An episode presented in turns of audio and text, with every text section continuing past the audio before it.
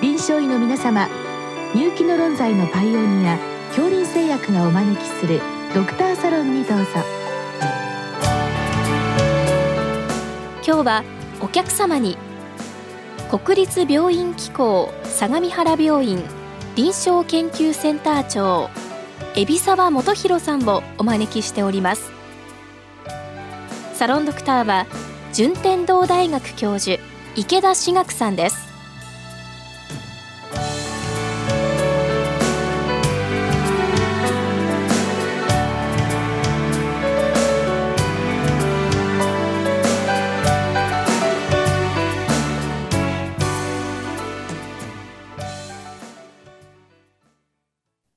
えー、伊沢先生よろしくお願いいたします。よろしくお願いします。本日はですねアナフィラキシーショックの対応についてというご質問でございます。であのまあ今新型コロナウイルスのワクチンがですねアナフィラキシーを起こすというそういう話題もあってご質問来たと思うんですけども、えー、アナフィラキシーとアナフィラキシーショックっていうのは違うんでしょうか？はい。アナフィラキシーとはアレルゲン等の侵入により、複数臓器に全身性にアレルギー症状が惹起され、生命に危機を与えうる過敏反応を言います。アナフィラキシーに血圧低下や意識障害を伴う場合をアナフィラキシーショックと言います。で、アナフィラキシーの症状としては、皮膚、粘膜症状、あるいは呼吸器症状、循環器症状、持続する、まあ、消化器症状などが代表的なものですけども、あの、皮膚、粘膜だけの症状が出て、それに呼吸器症状を伴ってくるような場合を、まあ、通常はアナフィラキシーっていうふうに捉えることが多いかと思いますけど、院内で造影剤とかを使った時に、いきなりショックから始まって、発疹とか皮膚症状を伴ってこない、あるいは呼吸器症状を伴ってこないようなケースっていうのも医薬品の場合などでは起こることがあります。ということはアナフィラキシーとアナフィラキシーショックは、まあ、一つのあの範囲の中にあるんですけどもショックになるとやはり血圧低下とか意識障害とかっていうものが出てくるという理解でよろしいんでしょうか？はい。あの、基本的には循環動態に影響を与えて、血圧が低下して、それに伴って脱力、あるいは意識障害等を伴ってくるような場合をアナフィラキシーショックというふうに捉えていただければと思います。でご質問にありますけどアナフィラキシーショックの治療としてはやはり最初の対応はアドネラニンの注射という緊張になるんでしょうか？できたらショックまでいった状態でまあ、そのアドレナリンの緊張に行きますと、複数回アドレナリンの緊張が必要になることがよくあります。従いまして、アナフィラキシーであるという診断をつけた段階で、世界中のガイドライン、まあ、ヨーロッパ、アメリカ、あとは世界アレルギー機構のガイドラインでは、アドレナリンの緊張を第一選択薬として使用するということが進められております。あじゃあもうショックに行く前に感覚としましては先生皮膚の症状プラス他の臓器の障害が出た時にはもうアナフィラキシーとしてアドレナリンの注射をするということなんでしょうか？あの皮膚とか粘膜の症状が出た場合っていうのはとても分かりやすくてそれに呼吸器系の症状循環器系の症状あるいは持続する非常に厳しい消化器症状を伴う場合に通常はアナフィラキシーと診断することが多いと思います。で、そのような場合には分かりやすいんですけど、いきなり血圧低下で始まったりとか、あるいは、えー、単独の呼吸器症状で出てきたような場合っていうのは、それがアナフィラキシーであるっていうふうに捉えていくっていうのが意外と難しいこともあるかと思いますので、え、世界アレルギー機構の診断基準っていうのは実は昨年改定されまして、そういう単独の循環器症状あるいは単独の呼吸器症状でもアナフィラキシーの可能性というのを考慮して治療を進めていくべきというふうに改定されています。あ特にあれですね例えば造影剤を使っている間に起こるとか他の薬物でもそうですけど点滴をしている間に起こるとかそういう場合はもう呼吸動態循環動態の変化だけでアナフィラキシーとして治療するということですね。はい。あの、先生おっしゃる通りに、院内発生の場合に医薬品によるものっていうのは多いんですけども、えー、特に造影 CT ですね、とか、あるいは点滴静注とか、あるいは冠動脈造影などで起きることっていうのは、まあ、PMDA 等に上がってくる副作用報告まとめていくと多いんですけど、その、まあ、薬物が原因で点滴静注行った場合とか、あるいは造影剤が行った場合の、そのアナフィラキシーの起こり方っていうのは、他の、例えば食物とかのアナフィラキシーに比べると、大変時間的に、あの、スピードが速いっていう特徴がありますんで、あの、皮膚粘膜の症状が必ずしも出るとは限らないことっていうのもよくあると思います。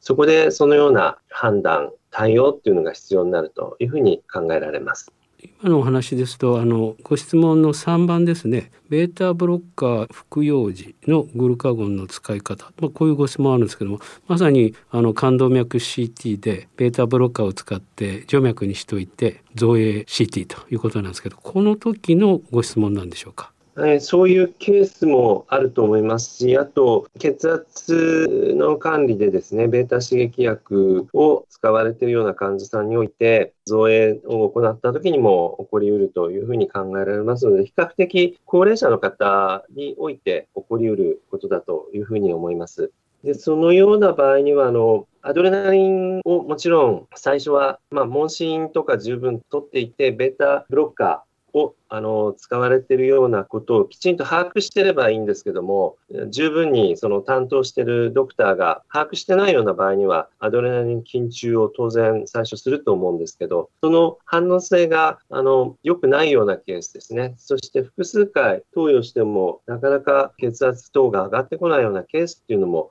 実際にあると思います。で、そのような場合には、グルカゴンっていうのを使っていくんですけれども、院内で発生した場合には、多分初期対応ではなくて、さらに ICU 管理とか、あるいは入院管理において行われていくようなことが、まあ、グルカゴンの使用ということにつながるんじゃないかなというふうに思います。じゃあこのケースはまあ一般診療の先生方はあんまり考えなくていいということですね。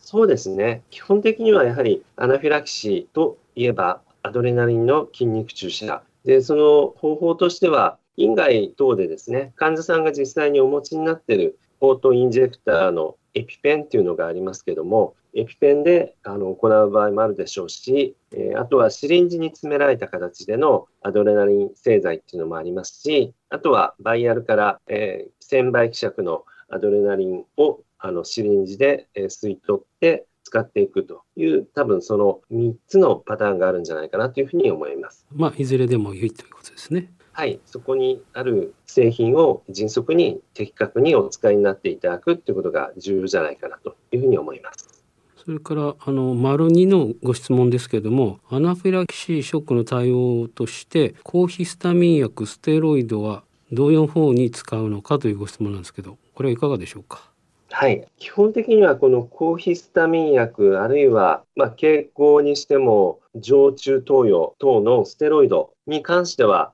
アナフィラキシーの治療においては、第一選択薬ではないんですね。で、あくまでもこれは、例えば、抗ヒスタミン薬ですと、ジンマシン等の治療経験に基づいた効果を期待した上での皮膚粘膜症状に対しての投与ということになるかと思います。で、他の呼吸器系の症状、あるいは持続するような消化系の症状に対して、抗ヒスタミン薬というのはもちろん有効性っていうのはあのないので、そこのところが注意が必要です。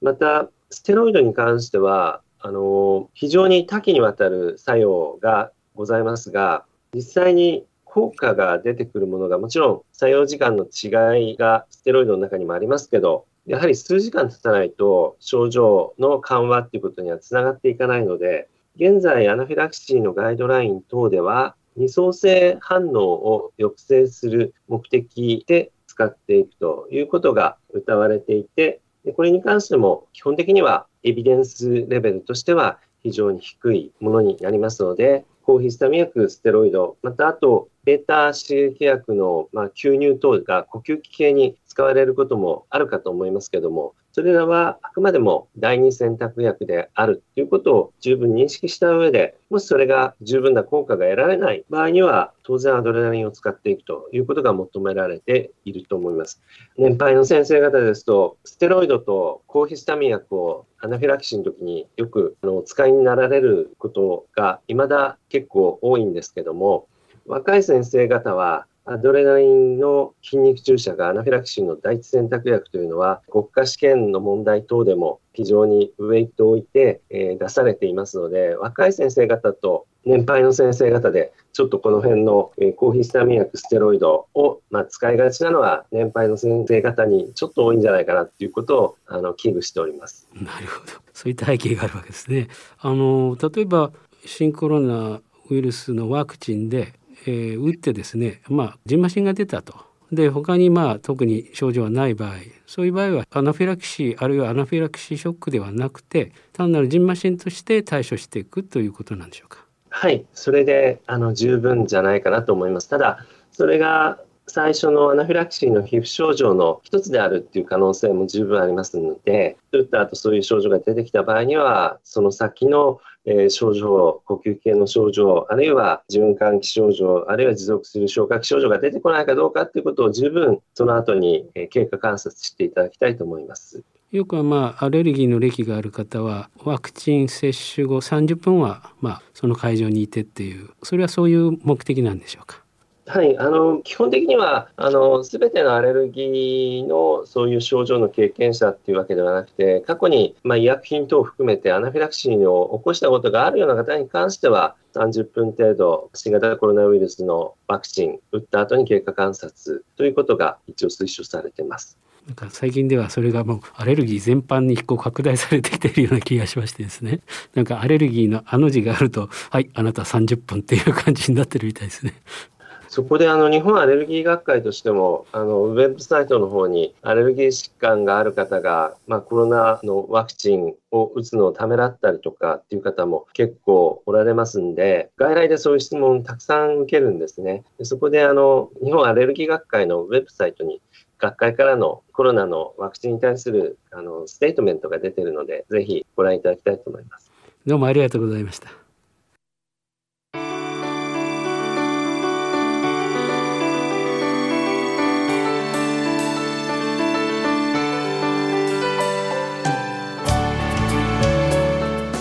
今日のお客様は